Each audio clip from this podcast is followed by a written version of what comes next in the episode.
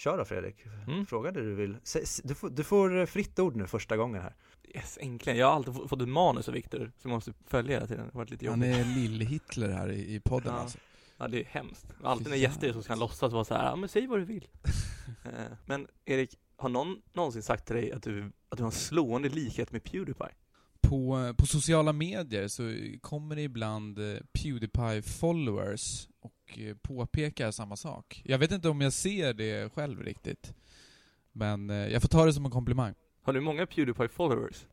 De kanske lyckas hitta mig på något sätt och, och, och liksom tar sig in på min Instagram och tror att det är någon sorts eh, tvillingbror till Pewdiepie och, och därför så gillar de mig också. Man kan ju hoppas det.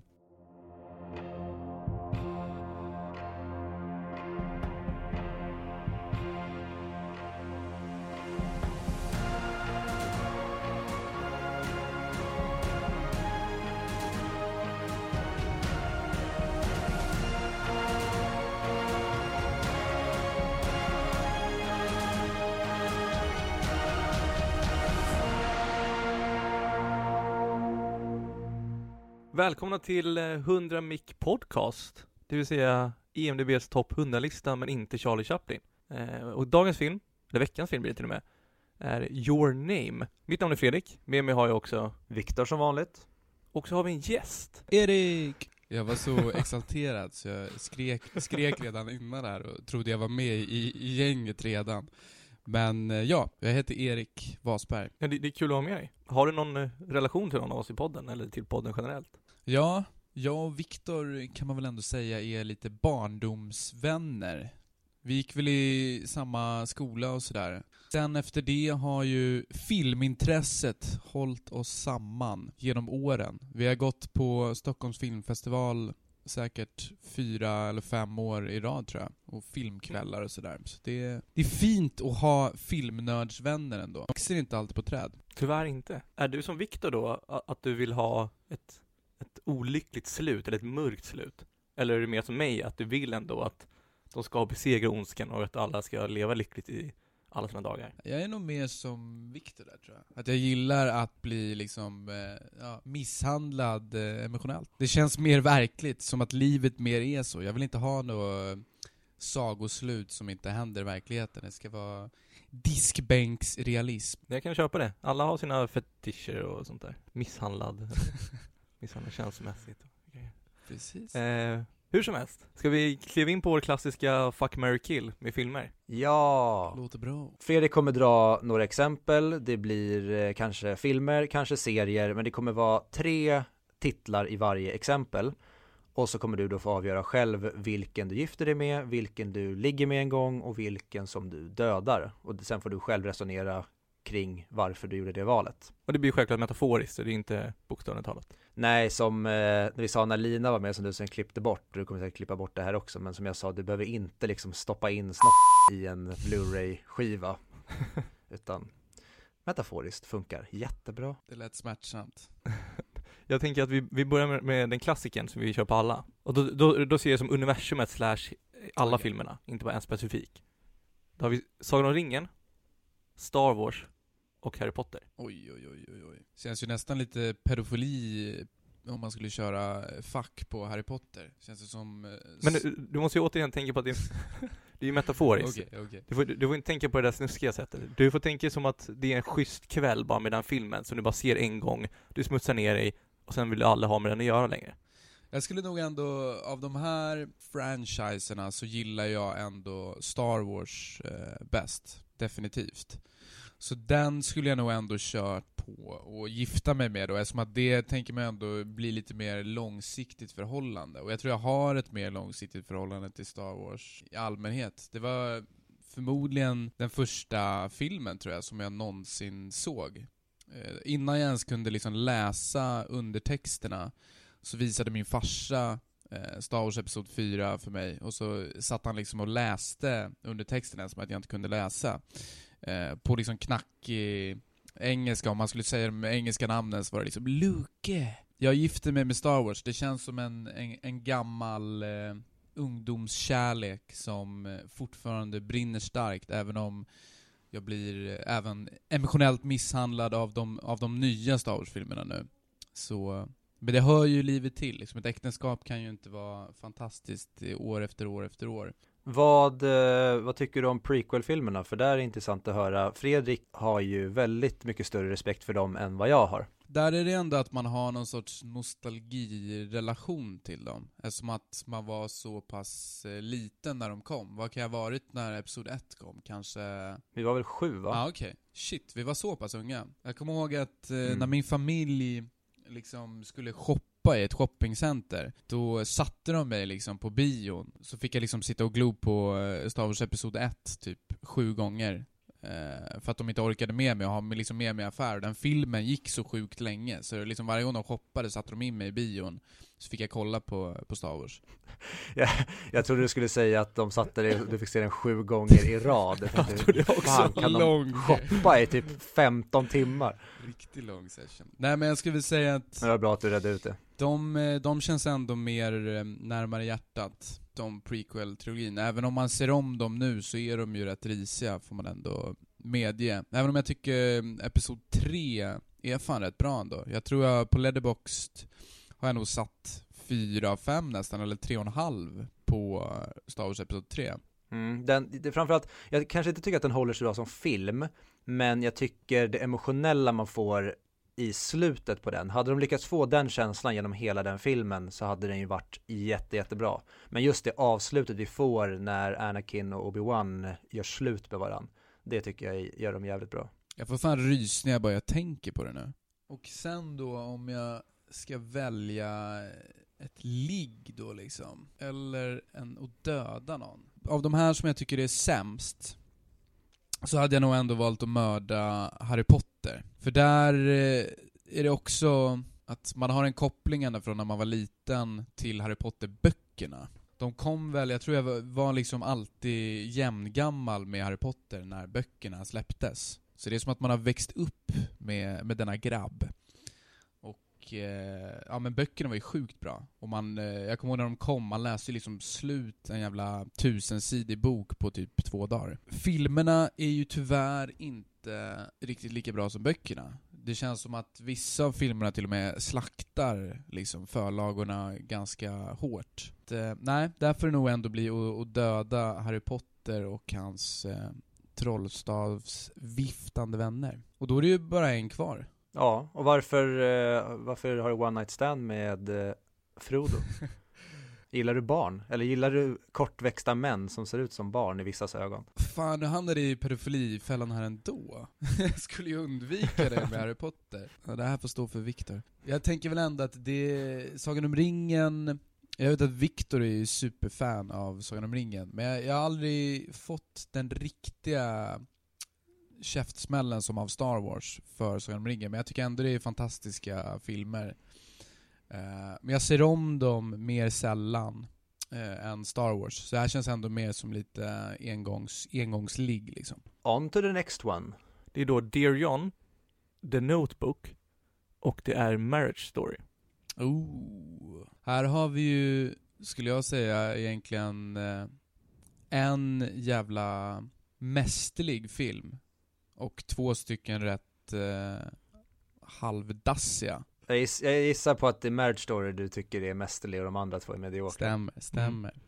Nej, Marriage Story, sjukt eh, jäkla emotionell käftsmäll som vi snackade om förut där. Eh, vilken film och vilket skådespeleri där. Det är nästan, eh, man är lite ledsen så här i efterhand att Joaquin Phoenix eh, gjorde sin eh, Joker-tolkning samma år som Adam Driver gjorde Marriage Story, som att det hade varit jävligt kul om eh, Adam Driver hade fått vinna en Oscar för, för Marriage Story, för han var ju helt jäkla otrolig, eller vad tycker ni? Ja, eller jag tycker han skulle haft Oscar för Kylo Ren. Nej, jag skojar bara. Ja, det hoppas jag.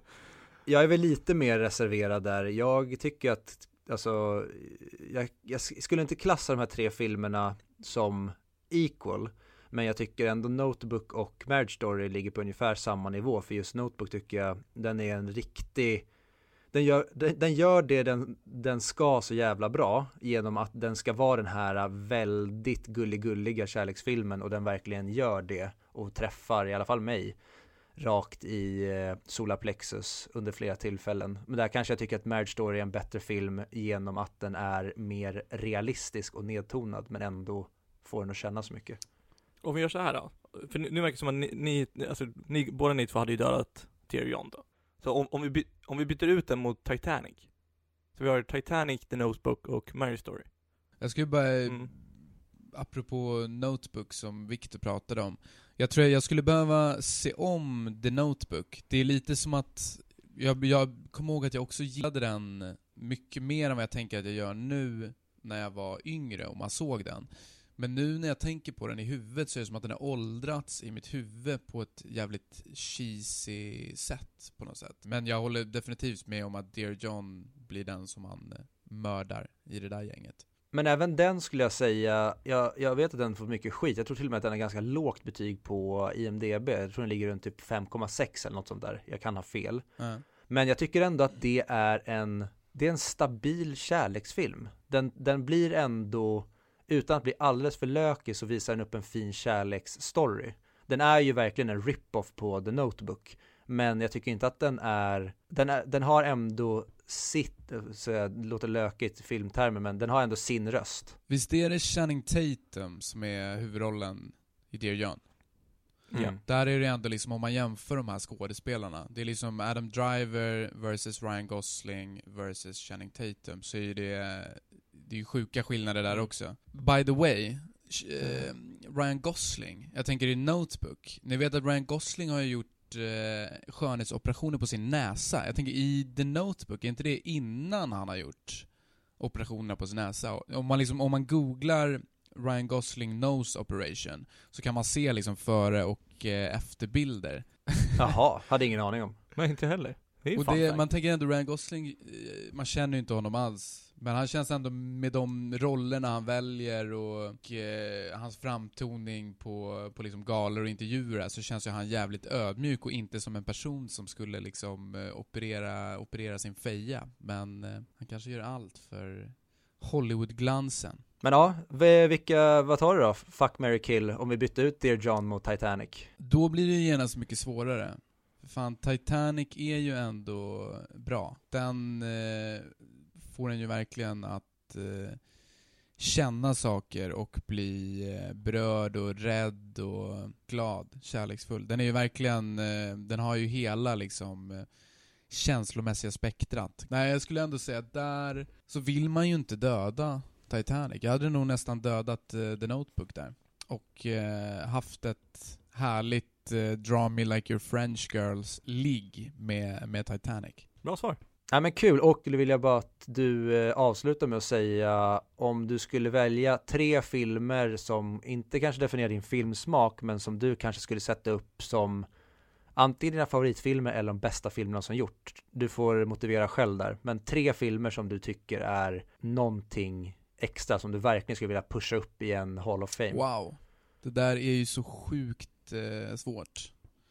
Man har ju så många favoritfilmer som är bra på olika sätt och som liksom har berört den på, på olika sätt. För mig hade det nästan varit lättare att säga tre stycken favoritregissörer och sen en film av dem som jag tycker är deras bästa. Kör på det då. Ja.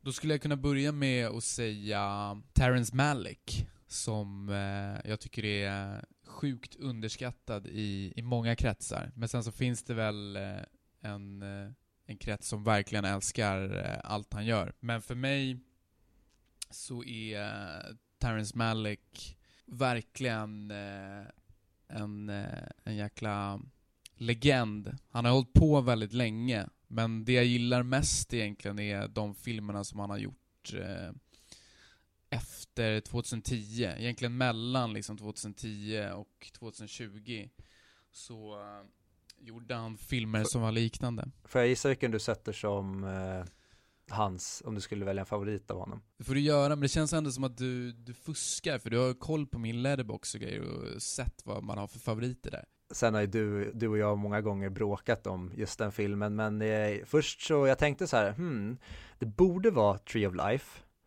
eh, för den vet jag hur mycket du tycker om. Men sen tänker jag så här, hmm, Song to Song, den skulle du potenti- potentiellt kunnat liksom ploppa upp som någonting bara för att du också är ja, men musiker. Ja, nej men det, du har ju helt, det där är ju mina två favoriter från Terrence Malick helt klart. Båda de är ju så sjukt spirituella, ja jag vet inte vad man ska säga om dem egentligen. De är ju verkligen, det är som att titta mer på typ en dikt än att titta på en film. Ingen av de här filmerna har ju egentligen någon eh, ordentlig story eller, eller något som händer egentligen mer att det, det är vibbar.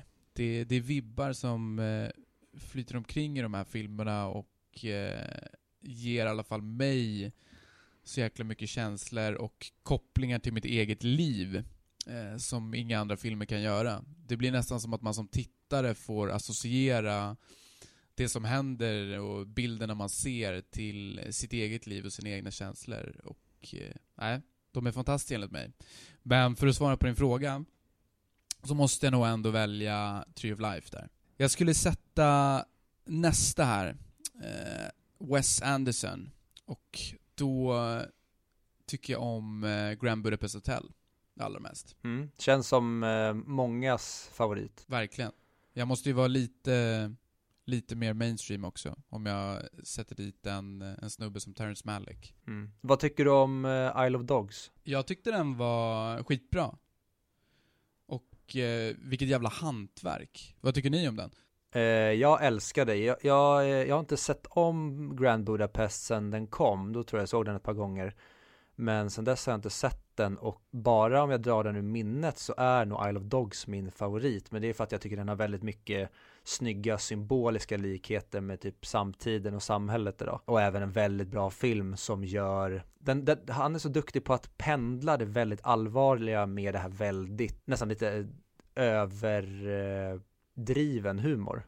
Men han får den här balansgången så jävla bra. Och det tycker jag Isle of Dogs gör briljant, men jag tror skulle jag se om Grand Budapest Hotel skulle det nog vara den som jag håller högst. Ja men eh, kul! Sista då, om du ska få plocka in den i din eh, treenighet av regissörer. Yes, då drar jag till med eh, My Favorite eh, Svenne. My Favorite Svenne Banan. Ingmar Bergman. Där är egentligen eh, sjukt många filmer som jag verkligen eh, älskar med Ingmar Bergman. Eh, men jag skulle säga att min absoluta, absoluta favorit är uh, filmen Smultronstället. Som uh, har någon sorts tidlös uh, vibb över sig. Fantastiska skådespelare, fantastisk story och... Nej, fantastiskt. Mm. Ja men kul! Verkligen, det var skitkul. Bra. Men eh, om vi kanske ska gå in och prata om varför du är här, nämligen eh, Japanese movie, Yay! your name. はじめましてなんてさ遥か彼方へと言い合って千年周期を一日で生きしよう då är vi äntligen framme vid filmen. Eh, och det sjuka är, jag har väntat, tror jag, jag tror det var tre år sedan som jag hörde talas om den här filmen första gången. Och jag har haft den på min watchlist och velat se den ända sedan dess. Sen har det aldrig blivit till, jag, har- jag har inte hittat något ställe att vart jag ska- kunna se den på och, och allt det där. Men nu har vi äntligen sett den. Your Name från 2016 av Makoto Shinkai. Vad tycker ni? Det kan du inte säga. Okej, men vi säger så här. Har ni sett någon annan film av honom? Har ni talat om- om honom ens? Jag såg den eh, samma år som den kom ut.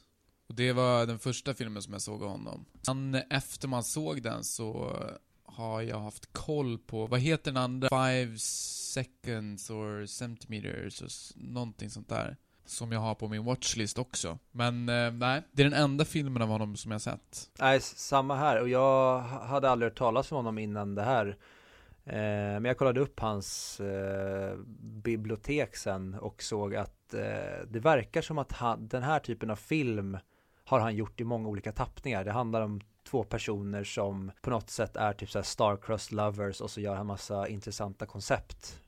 För det är värt att nämna är ju att det här är ju en animerad film från Japan. Och det är första animerade filmen, den första anime-filmen från Japan som inte är gjord av Studio Ghibli. Som eh, sålde för över 10 miljarder yen på det japanska box office.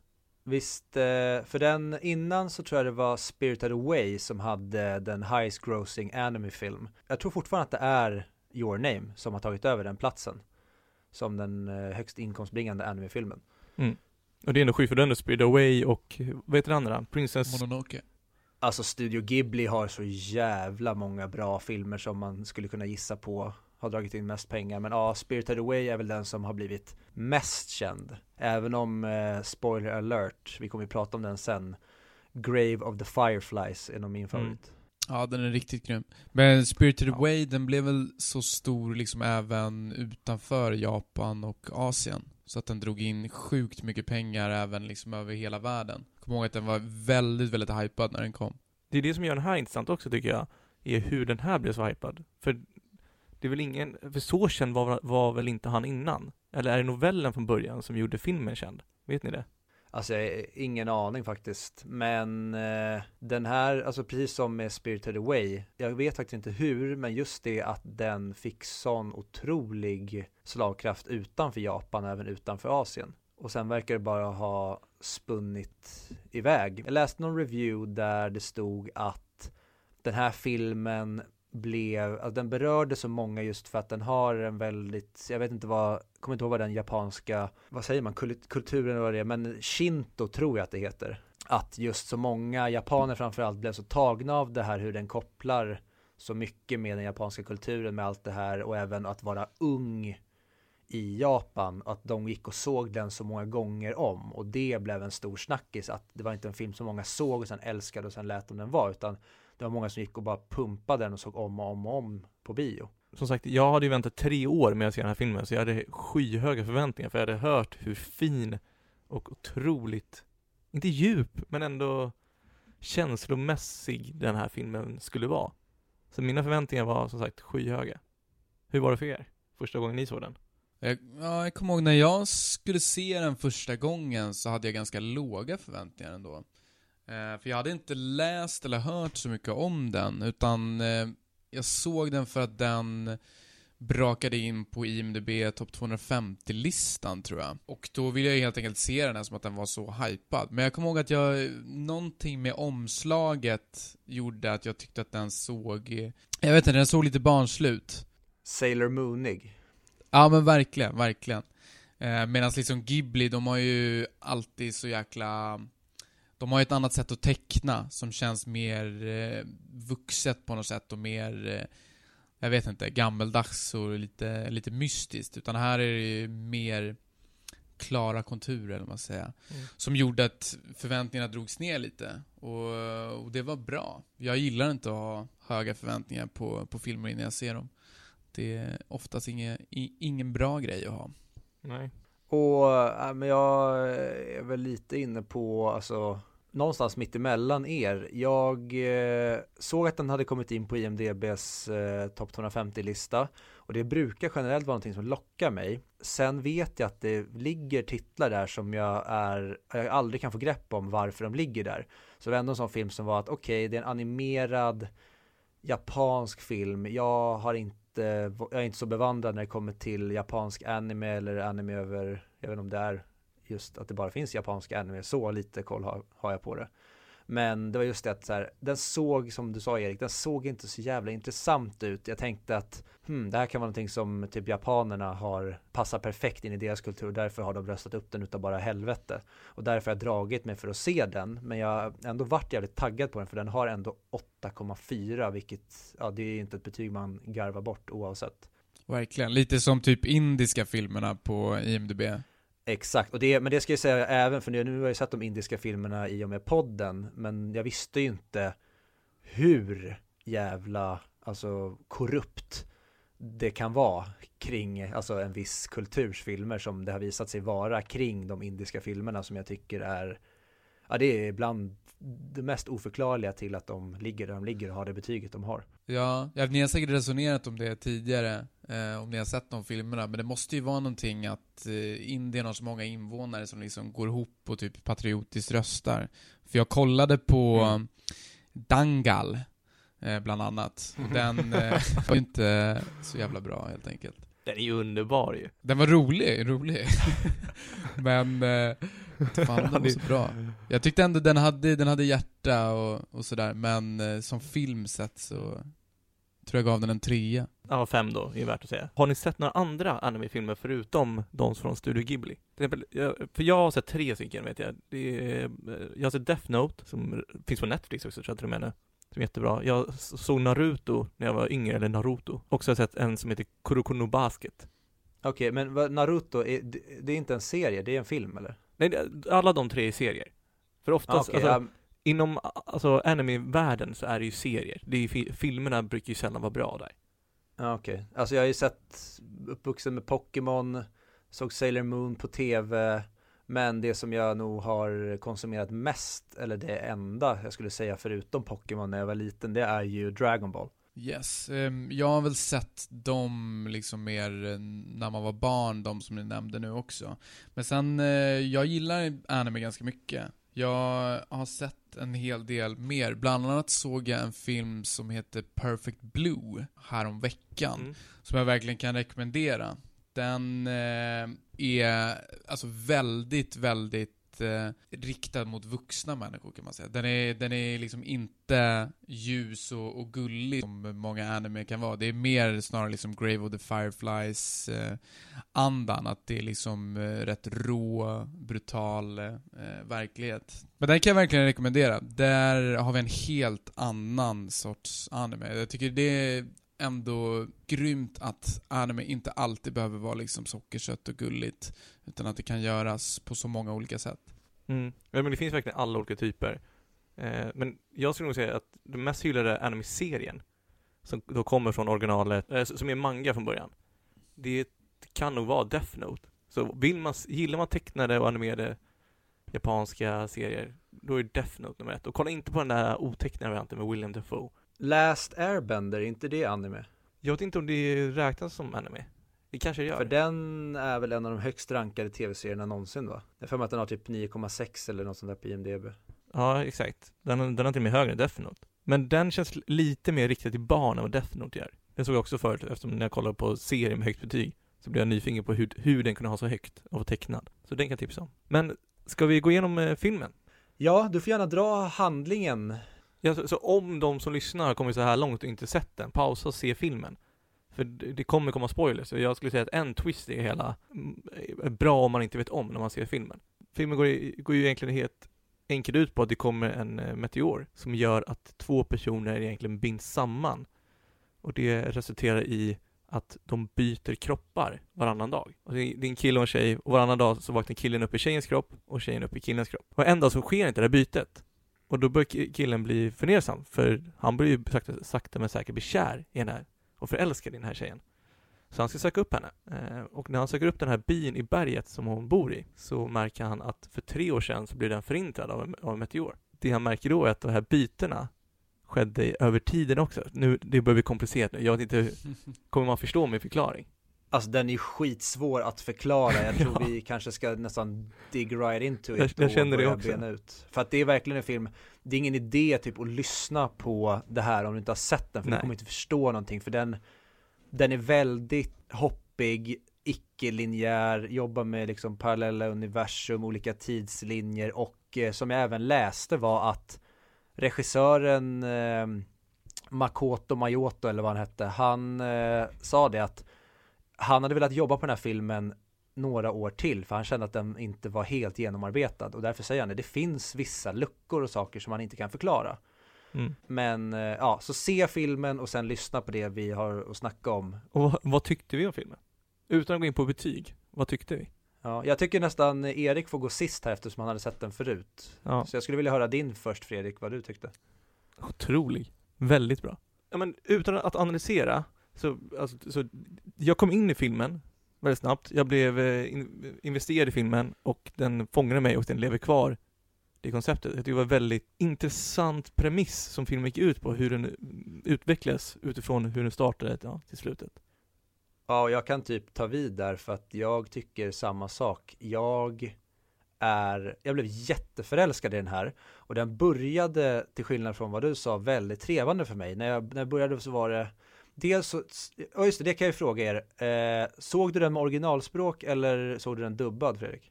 självklart med originalspråk. Ja men det är inte självklart för alla, för det var en grej jag tänkte komma in på. Jag satt och velade på, för jag gillar att se det alltså, med original som det ska vara. Men jag har lärt mig också efter dels typ när vi sett eh, Amelie men även de här indiska filmerna. Alltså vad man än säger, det var ju en diskussion kring Parasite när den vann bästa Oscar, det här med just subtitle-grejen. Men det kan jag säga liksom handen på hjärtat. Jag tycker att det tar en stund för mig ibland att komma in i alltså icke-engelskspråkiga filmer för att hitta en schysst balans i hur mycket behöver jag fokusera på det som händer i filmen och hur mycket måste jag fokusera på exakt det som sägs i filmen.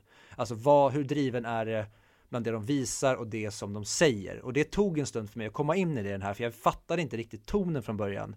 Och det tycker jag även att den har lite oklar ton, men det är också en av filmens styrkor att man inte, man ser inte den stora smällen bokstavligt talat komma.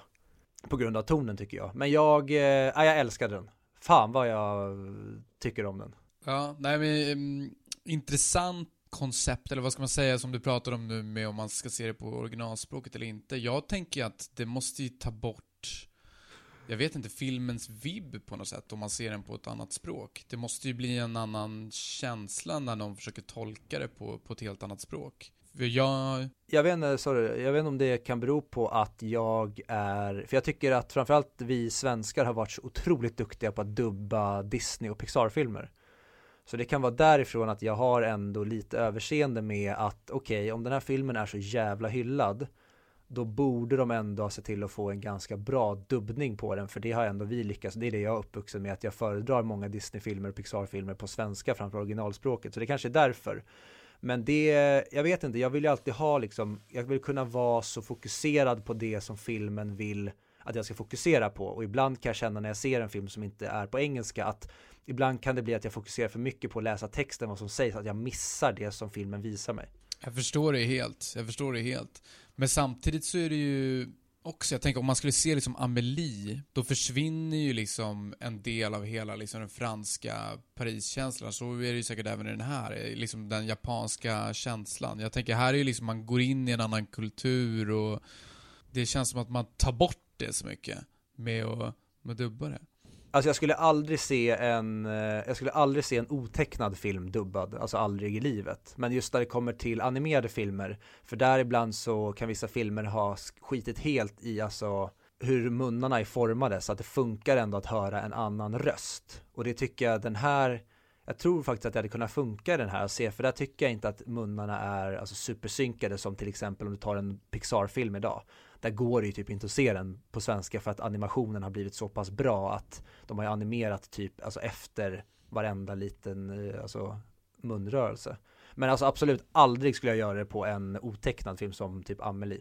Men där, där tror jag att vi underskattar hur viktiga de här voice actors är i Japan. För tydligen, alltså de är, voice actors i Japan är nästan större än vanliga skådespelare i Hollywood.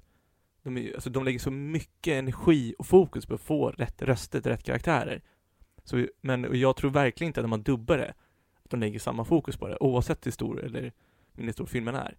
Och så tror jag det som du säger Erik, att få in den här kulturella aspekten i hela, när de pratar på japanska så finns vissa ord som inte går att översätta pricksäkert till engelskan. Så det tappar samma känsla. Men sen förstår jag ändå din, att man tappar ju av det här, av den vackra naturen och miljön när man läser. Men för mig går det ganska snabbt att komma in i det. Det är ungefär som när man kollar på 3D så ska jag det jättejobbigt i början, men sen efter några minuter så vänjer man sig till det. Då vänjer man sig till att få split vision med läsa texten och ändå se vad som händer på skärmen. Precis, och jag tror vi svenskar är ju mer vana än typ alla andra länder att läsa subtitles och samtidigt liksom hänga med i, i vad som händer i, i liksom visuellt i filmen. Som att vi är ett land där det dubbas väldigt lite, om man mm. inte tänker på tecknade filmer då. Men vad tyckte du Erik? Var... ja, det var det jag skulle, skulle säga egentligen. Nej, jag tycker den är fantastisk också. Jag, jag, som sagt så gick jag in med väldigt låga förväntningar och eh, som Viktor så tyckte jag också att den var trevande i början.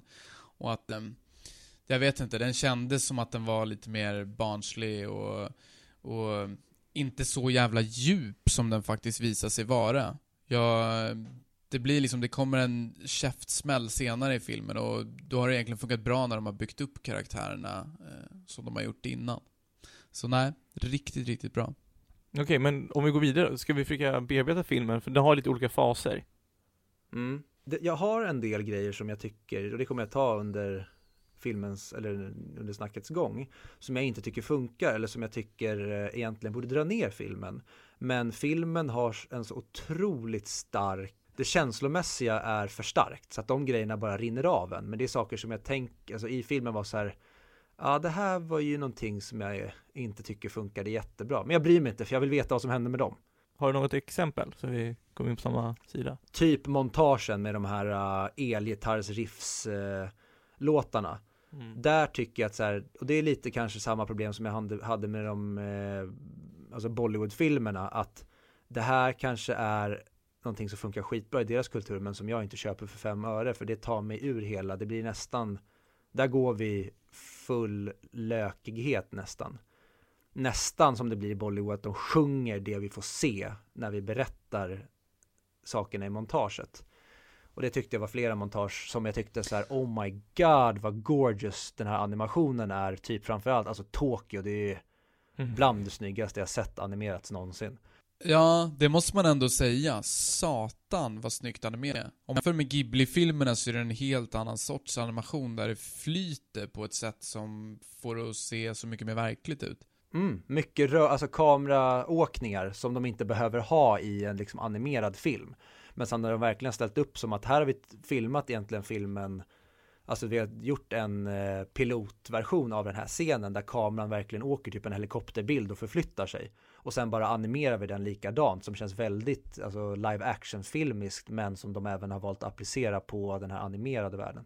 Exakt. Men om man tittar på typ bilarna i Tokyo, hur de rör sig, så känns det som att det är liksom next level eh, anime. Att det, det ser så sjukt, sjukt verkligt ut. Mm. Men det kan jag tycka också en, eh, om jag ska komma till svaghet med, eh, svagheten med filmen, det är, eh, man kan se det även i vanlig CGI-film, att var de har lagt krut på effekterna. För vissa grejer i den här är, ser man att, och här har de suttit och lagt enorm tid och pengar på just de här bilderna. Och ibland kan det vara när de är, då blir det nästan liksom Pokémon TV-manga stundtals. Men det gör inte så mycket för att det som är gorgeous är gorgeous. Jag hade hellre tagit att allting eller jag tar hellre att vissa delar är över jävligt snygga och vissa grejer lite sämre animerat än att allting hade varit liksom Pokémon tv-serie animerat. Det känns som att de flörtar med lite mer klassisk eh, manga på många ställen, med liksom deras eh, uttryck i ansiktet, både med en stor svettdroppe som är liksom överdrivet stor på ena sidan av skallen och sådär. Och så tror jag det är lite med de här montagen med musik som du pratade om förut. Att de, de kan inte gå ur flörtandet till mer liksom klassisk populärkultur i Japan för mycket. Så de behöver liksom de här musikmontagen och de lite mer så här klassiska manga-animationerna för att liksom eh, locka dit även eh, den klassiska manga-publiken. Mm. Men eh, nu hoppar jag lite.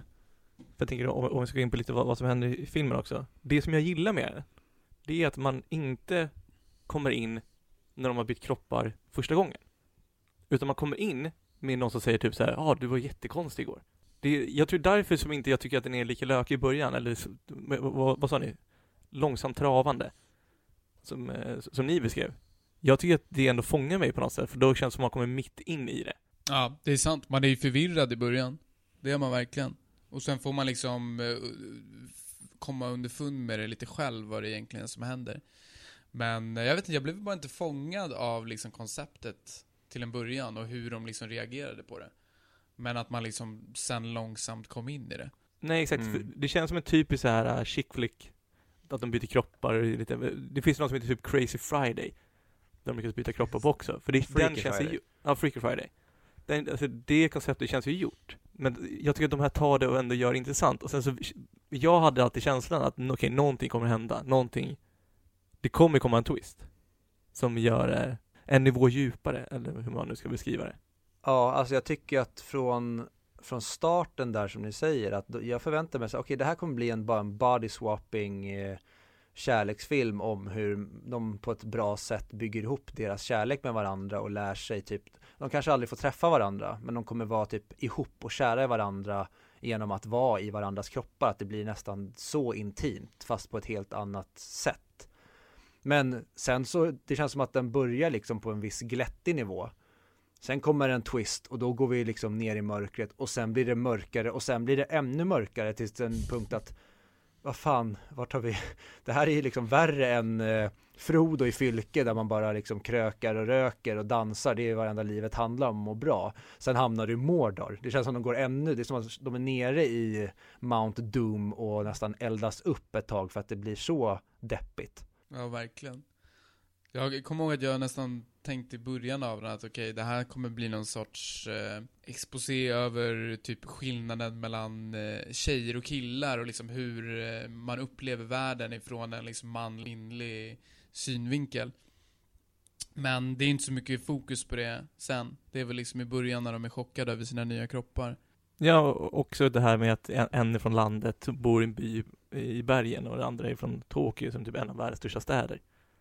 Så man tänkte också att de skulle utforska på det sättet. Men sen kommer ju twisten. Vad tycker ni om den? Och då pratar du om när de helt plötsligt inte byter kropp med varandra längre utan det blir radioskugga. Exakt. Där vet jag inte, jag var så himla såld på hela konceptet. Det var mer bara söka, okej, okay, det här var ballsy att ni tog den här grejen ändå så pass tidigt i filmen för jag tror den kommer den kommer nog, mm, alltså efter halva eller om det till och med är tidigare. Och då var det mer så här, all right, ni har ju tydligen någonting som resten av filmen ska handla om, utan det här var inte tredje akten som de lika gärna kunde lägga den i där vändningen kommer och man de egentligen ska hitta tillbaka till varandra utan de spenderar en lång, lång tid av filmen på resten, alltså det, den mörka delen. Nej, jag tycker innan det händer så har de ändå lyckats liksom koppla oss så starkt till karaktärerna och deras liksom hatkärleksrelation till varandra. Så att man blir ju riktigt berörd när den vändpunkten kommer. I alla fall jag. Och man verkligen eh, känner att man, de måste kunna hitta tillbaks till varandra på något sätt. Så jag tycker vändpunkten funkar jävligt bra. Håller med. Ja, exakt. För då är det någonstans där innan vändpunkten kommer som de, framförallt killen som heter Taki. Nej men för han börjar ju fatta att, att han är kär i henne. Och börjar få panik när de inte byter kroppar längre och de inte får någon meddelande. Och när han åker dit. För, för det tycker jag nästan är det mest känslomässiga slaget. När man får reda på att by, alltså staden finns inte kvar längre. Det var tre år sedan som en meteor, alltså meteor slog ner där. Eller en komet kanske den kallas den slår ner. Verkligen. Det är då det börjar bli riktigt eh, Mount Doom-mörkt som, som Victor snackade om. Att det är verkligen då den här hela ex, existentiella grejen börjar komma in. Att man fattar, okej, okay, det är någon sorts resa. Det handlar om en person som är död, som liksom på något sätt lyckas koppla sig till eh, Takis nutid. Mm. Mm. Men det, jag tycker inte att det är eh, uppenbart, eller för mig var det verkligen inte det. Jag tycker inte att det visar de blir kära i varandra. Jag tycker att han nästan letar för att de har fått, alltså han har fått en connection till henne som, ja, både uppenbart att ingen har bytt kropp med någon annan tidigare, alltså inget, det är ingenting som händer vanligtvis, men inte bara att de har blivit förälskade i varandra. Jag tyckte mer bara att så här, det här är en person som mer än någon annan alltså förstår mig för att det går inte att förstå mig mer än att vara mig och det är aldrig någon som kommer förstå mig så här djupt. Det blir nästan som att men, han förlorar sin livspartner tillsammans med bästa vän med typ psykolog som kan se in i honom. Att det blir mer en jakt på det enda, den enda personen som någonsin har förstått honom. För det tycker jag man får se bland typ hans polare och även hon den här uh, Miss uh, Okadaki eller vad hon heter, den här chefen på hans jobb. Att även om hon ska vara den här liksom gorgeous tjejen som alla vill ha och hon visade uppenbart ett intresse för honom så är det inte henne, alltså så här, hon kan ändå inte förstå honom även om hon skulle vara, eller även om de skulle vara lyckliga tillsammans och, som ett par så är det här liksom, det är någon, en, en djup, ett djup av connection som inte går att förklara, förklara för oss dödliga. Men på vilket sätt får, på vilket sätt får man se att hon förstår honom? Eller tvärtom? Att de är varandra? Jo, absolut, men eh, för jag menar, för du, du tyckte inte att det var uppenbart att de blir förälskade, men de känner en sån sorts samhörighet, tänker du då? Eller hur, hur tänker du att de inte... Alltså för mig var det inte så att så här, de ska bli tillsammans och alltså vara förälskade i varandra, utan det är mer som att de har ett band starkare än någonting annat och det är fan, nej, jag ska inte dra den kopplingen eftersom ni inte har Kylo Ren och Ray i Star Wars. Nej men det, det är ju en grej som vi ska komma in på sen det här med att eh, jag, det var någon, jag såg många reviews som skrev att jag är förvånad över att Jar Jar Abrams och Kathleen Kennedy inte har köpt det här konceptet och gjort en egen. Men det tycker jag nästan att det är uppenbart att de har försökt eh, rippa lite i eh, nya Star Wars-trilogin. Det här med att de, är- de är connectade djupare än eh, kärleken. Det är The Force som gör att de blir kära i varandra.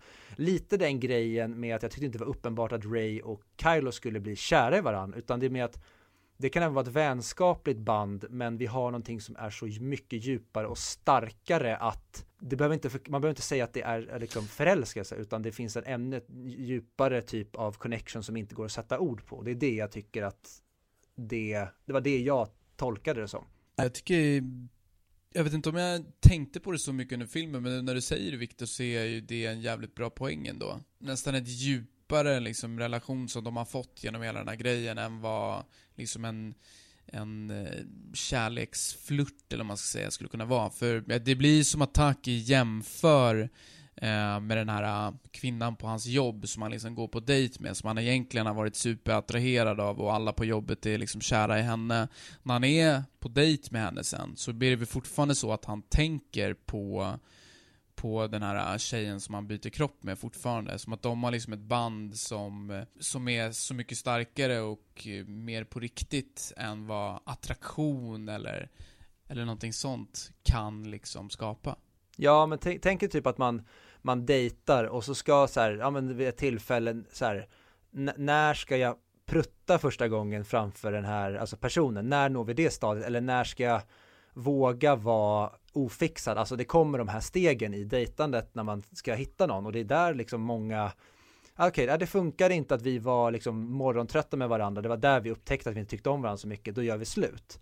Men de skippar allt det här utan de är i varandra alltså så pass tidigt. De, de, de ser varenda liten del av dem för att de har varenda liten detalj som liksom att när han blir eh, henne, då tar han på hennes bröst, alltså och hon tar liksom mellan benen när hon är honom. Och redan där så har vi skippat alla de här stegen och de är redan liksom så nära varandra, alltså och det är, de är varandra så djupt blir att det är bortom det här. Och därför tycker jag att då behöver det inte vara att man liksom vi ska gifta oss och leva lyckliga alla våra dagar utan det kan bli ett band som är bortom det. Vi kanske bara är varandras alltså guider, bästa vänner men på liksom vi levlar det med hundra för det är någonting som är liksom utomkroppsligt.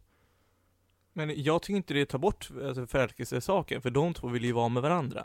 Sen är det bara att de, det kan ju ske att, alltså, för jag skulle jämföra med att man är på en dejt, så bara märker man att, att ja, vi är perfekt för varandra. Vi vet vad varandra tycker och tänker och känner hela tiden. Det är nästan som att vi är nakna för varandra, för vi kan läsa av varandras tankar. Det är så fint. Alltså, för dig verkar det mer som att det är ett, ett eh, okategoriserat relation mellan de två. För mig tar jag det snarare som att det är ett perfekt förhållande mellan de två. Ja men tänk dig då att du eh, så här, ja du kan, man kan eh, tycka att man får en connection med någon på första dejten men det är fortfarande väldigt, väldigt grunt för det finns så otroligt mycket att utforska där. Och även om man skulle vara tillsammans med någon, alltså hela sitt liv, så finns det aspekter som som alltid kommer vara ens egna hemligheter. Alltså det finns saker som man bär på som man inte vill dela med sin person eh, hur länge man än har levt ihop. Men hela den barriären klipps bort eftersom de är varandra. Och där kan de liksom, alltså de kommer, det, det är det som jag inte riktigt kan sätta ord på, men de, eftersom de blir varandra så blir det inte att de blottar sig för varandra, de blir blottade i varandra. Och jag säger inte att, alltså kärleksdelen säger inte jag att den, alltså att den inte finns där, utan den är invävd i allt det här. Men när det blir det här djupet så blir det bara, den, det, det blir mindre beståndsdel i så otroligt mycket andra otroligt fina saker som vi får se. Precis, jag tror det kan säkert vara en blandning mellan egentligen båda de här grejerna. Att det är liksom, de är i varandra och får hela den här kopplingen på det sättet också. Men att de även liksom får en förälskelse för, förälskelse för varandra för att de, eh, ja, eh, fattar liksom tycke för den riktiga personen bakom. Man ser väl det att kanske speciellt Taki är ju lite annorlunda med sina vänner än vad han kanske egentligen är i sitt riktiga jag. Och hon får liksom se den riktiga Taki när eh, de liksom konverserar mellan de här bytena och så vidare och eh, hur hans liv ser ut inifrån och att det är liksom att de blir kära i, i, i de riktiga personerna istället för någon sorts ytlig version. Mm. Mm. Det var bra sammanfattat. Ja, men jag håller med och det är, jag, jag säger inte det, jag håller med dig Fredrik, men det var inte det jag fokuserade på för jag tyckte att, och det är därför jag tycker om den här filmen så mycket, jag, jag tycker den visar någonting som är bortom det. Mm. Då vill jag komma in på nästa, och som jag tycker slår hårt i och med det hela. Det är att där, när han har haft den här äh, samhörigheten med någon att dela med, oavsett alltså hur man nu ska definiera den relationen, när den försvinner, den tomheten som blir kvar då hos honom, och det, och det hålen han har som han söker, som han måste fylla. För det är ju det som händer egentligen i resten av filmen. Att han, för jag kommer ihåg i i slutet någon gång så ser jag det, att han, det känns som att han är på jakt efter någonting, det är någonting han söker. För då har han ju börjat glömma bort att hon finns, eller vem hon var, eller vad som har hänt. Så han känner, han har ju ett hål som man måste fylla. Om det antingen är en stad, ett ställe, en person han söker, det vet han inte. Eller om det är bara ett jobb han är ute efter. Men det tycker jag är väldigt bra och också symboliserar hur många människor är i vardagen idag, i verkliga livet. Håller ni med, eller fick ni också den känslan? Absolut, och det är, det, det är därför jag tror att den här filmen blev Just för att jag har en del grejer som jag tycker funkar mer eller mindre bra ibland men det spelar liksom ingen roll, för det är som du säger att när de är så här djupt connectade med varann Så blir smällen ännu hårdare sen när det blir radioskugga det är, det är också det att okay, om, de, om förälskelse är ett för grunt ord för vad de har för relation för mig Då är också ordet liksom att hon eller han dör, eller eh, hon dör ju bokstavligen, men att hon dör inte för honom. Hon, alltså allt allting som hans liv har blivit, det här djupa, det är som att han, alltså alla, hans familj, bästa vän, kärlek och det gånger hundra, bara alltså går upp i rök. Och ännu värre att han inte heller har liksom en gravestone eller ett namn eller någonting att liksom ta på som var hon, utan det, han måste liksom hitta var, alltså har jag varit, var det en dröm, var jag sjuk i huvudet eller var det här på riktigt? Det är liksom, eh, det blir ännu, ännu djupare och ännu fler lager i det här och det tycker jag är så otroligt fint. Precis. Man kan ju nästan likna det lite med typ Eternal Sunshine of the Spotless Mind. Med den grejen att de har liksom glömt bort varandra, eller att Taki har glömt henne och liksom försöker komma ihåg de här liksom små minnesbilderna som sipprar in och han känner att det finns någonting där som är så jäkla eh, känslosamt. Det, det funkar ju så jäkla bra. Och de kanske har dragit inspiration ifrån den filmen. Mm. Verkligen, och en grej som jag tycker är som både, där är också det här med vill jag se en uppföljare på en fantastisk film eller vill jag bara att det här ska vara alltså det vi fick se? Att man är kluven där. Jag hade ju velat se den här höga nivån på en viss produktion i en film till om de kan göra lika bra. Men samtidigt är jag glad för att vi bara har fått det här paketet. Likaså känner jag med den här att att de gör det så otroligt känslosamt och att man blir så berörd av en animerad, alltså för mig är det liksom, det är manga det här. Att jag blir så, jag kan inte komma ihåg sist förutom Normal People, men det är verkligen på den nivån av, så alltså, ni berättar kärlek och connection mellan människor så bra som det bara går och då gör ni det ändå det är tecknat, det blir sci-fi, det blir liksom, ni, ni, ni gör det så förhöjt men ändå så är det den här verkliga känslan av eh, samhörighet, att man ja, tillhör varandra som är hela filmens grundbult. Jag, jag är lite sugen på så här, hur skulle det här blivit om ni hade gjort den här filmen otecknad? För att vi får se riktiga människor, hade det blivit ännu mer kraftfullt då eller är det bara upplagt för att misslyckas?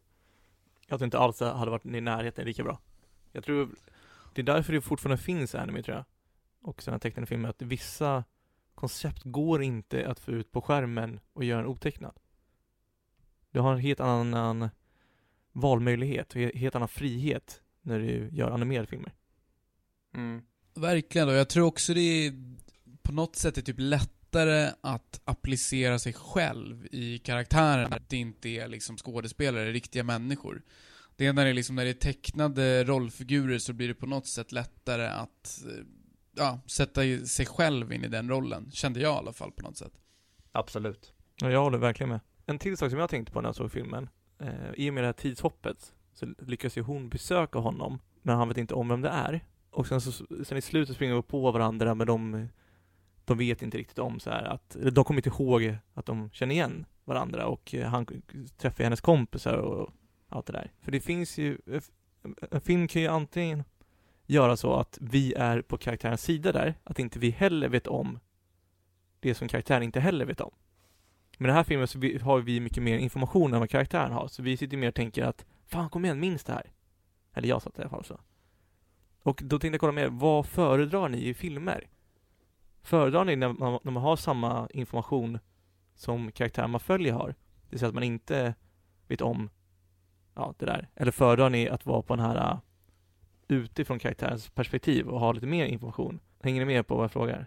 Fattar helt, jag tycker ändå, alltså det här konceptet tycker jag funkar så jäkla bra i den här filmen, för det blir på något sätt att man, man får ju typ en frustration där man vill liksom hjälpa karaktärerna, liksom berätta för dem, det var det här som hände, det var det som, det var så här du kände, Mm. den här personen du mötte. Så jag tror det funkar ju sjukt bra med hela filmens koncept, att man på något sätt är så investerad att man får en sån frustration när de när han har glömt bort henne och liksom försöker komma ihåg henne igen. Lite som igen då i Eternal Sunshine of the Spotless Mind. Att man, eh, ja, på något sätt vill att de ska hitta varandra igen. Och det är liksom den emotionella kopplingen och eh, allt runt omkring det blir så mycket starkare på grund av det. Att man just vet allting runt omkring. Mm. Nej, det känner jag, men det tycker jag båda de sidorna tycker de kör i den här filmen. Just med det att vi får reda på att hon dog för tre år sedan. Där är ju vi, där får vi samma slag i magen som karaktären. Men senare under den här jakten, då är vi ju i karaktärens frustration. Och jag älskar när filmer är så pass, alltså inte mångbottnade fel, men flerdimensionella att det inte behöver vara varken eller. Utan där har de suttit ner och funderat på vad är det bästa för storyn? Alltså här ska vi vara på karaktärens eh, där karaktären är eller ska vi vara ett steg före eller efter? Hmm, vad blir bäst för filmen? Och så tar man det beslutet och så när man kan byta perspektiv där genom en berättelses gång så det är då det funkar som bäst som i det här fallet. Bra svar. Har ni något annat som ni vill ta upp? Eller ska vi gå på lite kanske kritik till den? Ja, eller alltså det, det är svårt för att man, vi kan ju prata egentligen om, om handlingen i det här men det är så jävla svårt och det skulle egentligen bara förvirra till det. Mm. För jag tycker att det är inte uteslutet att det är flera alltså parallella universum som sker. Alltså det här är inte bara de, de gör inte bara det här i alltså en och samma tidslinje utan det, det kan vara så att vi hoppar mellan olika tidslinjer och får se de här liksom försöken. Vi får se nästan klipp ur olika försök. Att man för att den här filmen på vissa plan inte är helt eh, Alltså alla trådar är inte, de, de passar inte ihop. Så måste man alltså räkna in att det här kan vara parallella universum, att det är flera stories i en. Men alla de har samma typ av kärlekskraft. Det där gör ju filmen mycket, mycket sämre för mig. Jag vill ju hellre, och det var så jag upplevde det också, att det är en storyline, det händer en gång. Vad tycker du Erik? Ja, nej, jag, jag tror jag håller med dig på den egentligen. Att eh, det känns som det hade tappat sin eh, slagkraft lite. Om det hade varit så mycket mer parallella. Man vill ju att det ska vara liksom, det ska bara finnas en chans att få det rätt. Och att det är det vi får se. Att det är liksom en gång.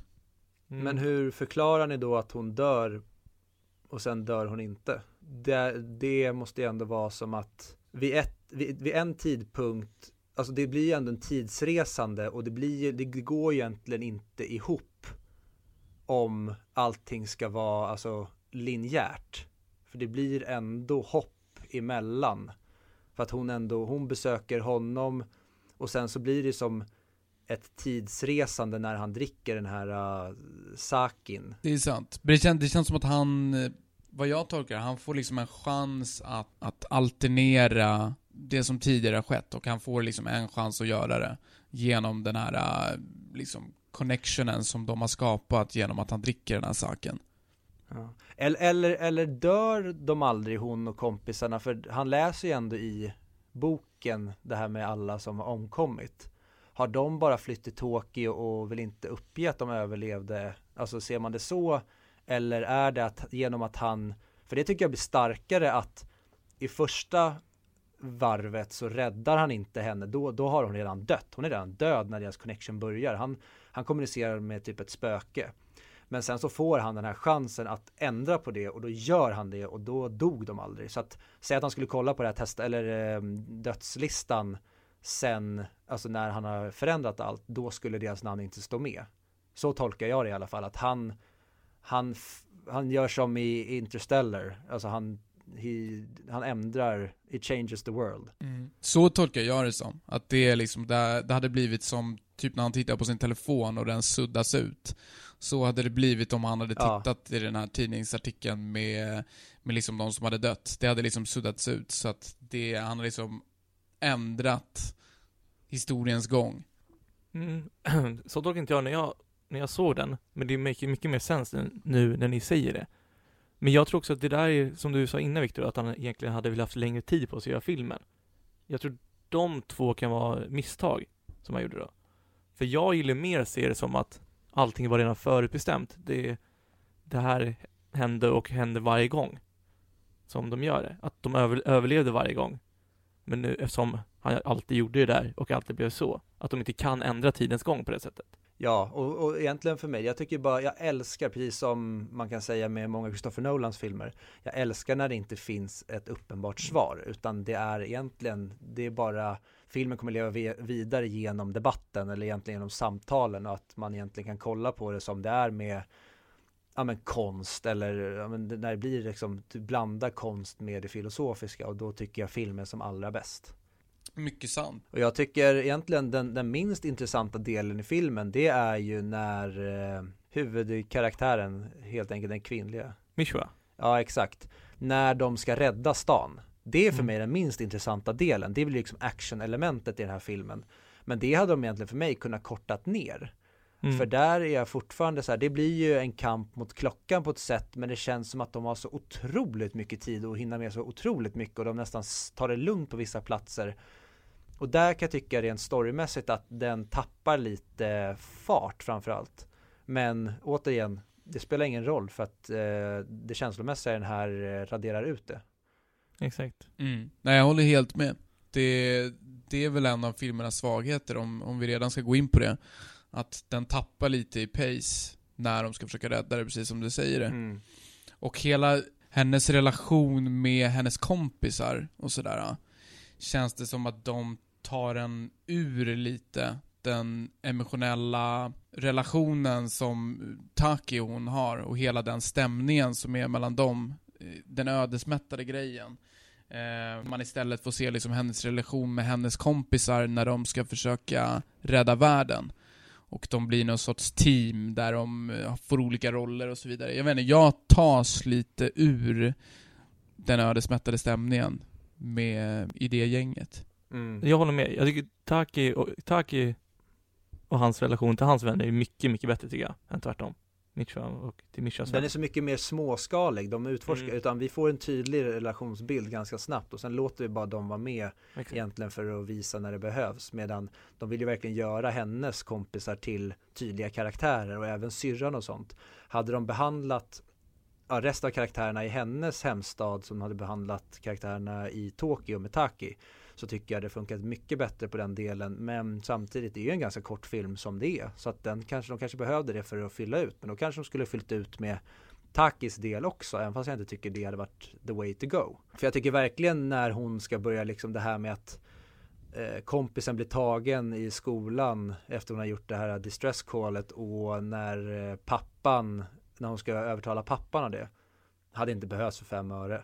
Det hade räckt med att det hade varit liksom en, att de hade svårt att övertyga folk och egentligen bara sprang runt på gatan och bara fly, fly. Alltså att de har ännu Mm. knappare tid.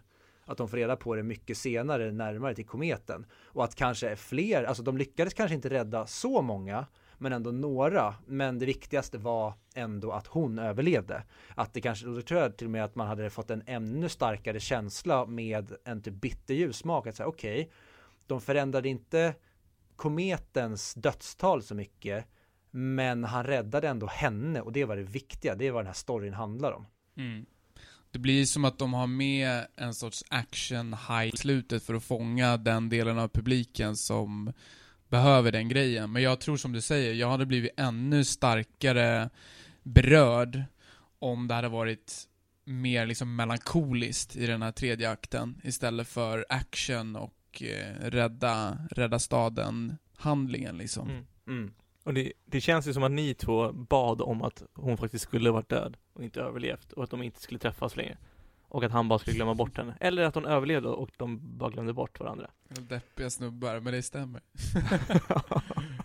ja, jag håller verkligen med och det tänkte jag på i slutet och jag vet inte riktigt hur jag känner för det. Samtidigt så, ja, alltså det är alltid trevligt med lyckliga kärleksslut, även fast jag gillar när man har liksom bollarna att våga så här, nej, ni ska inte få det här lyckliga slutet. Det här är, ni ska få mörker och tycka att det här är jobbigt, för det tycker jag oftast är starkare än det, lyck alltså det lyckliga, precis som när man tänker tillbaka på saker. Det är alltid de negativa minnena som på något sätt slukar de positiva om man liksom hamnar i den loopen. Mm. I alla fall för mig. Och det hade jag tyckt var, jag vet inte om jag hade föredragit eller inte, men det känns som att, tänk om det här i slutet när de går förbi varandra att de inte kände igen varandra utan de bara fick en hint, alltså så här, de fick en känsla av att vi känner varandra och sen knatar de vidare som på bron. Nej, dåligt. jag tycker ändå det, hade varit fantastiskt. Det hade ju varit sån jäkla käftsmäll.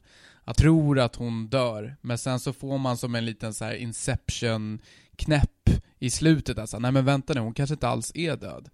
Men de känner inte igen varandra, men det, de går förbi varandra här, och vad fan hände där? Det hade ju blivit riktig mindfuck-melankoli över det hela. Ja, och sån hopplöshet, och man bara säger men snälla vänd er om, så här, ni, ni vet ju vilka ni är. Men ändå så blir hela det här med att de är så connectade på ett överjordiskt plan som vi får se. Men även den typen av liksom connection är inte stark nog för att ni ska känna igen varandra Precis, nu. eller i alla fall våga säga någonting till varandra. Man kanske ser på dem att de ja. känner igen varandra lite och det är någonting som påminner om det, men de kan inte sätta liksom fingret på det. Men med det sagt så tycker jag dock att eh, det lyckliga slutet funkar jävligt bra här också. Det blir som ett riktigt emotionellt liksom crescendo där tårarna börjar rulla för att det faktiskt löser sig till slut. Ja, jag vet inte, jag blir väldigt, väldigt berörd av, av det slutet. Ja, jag med. Jag håller med.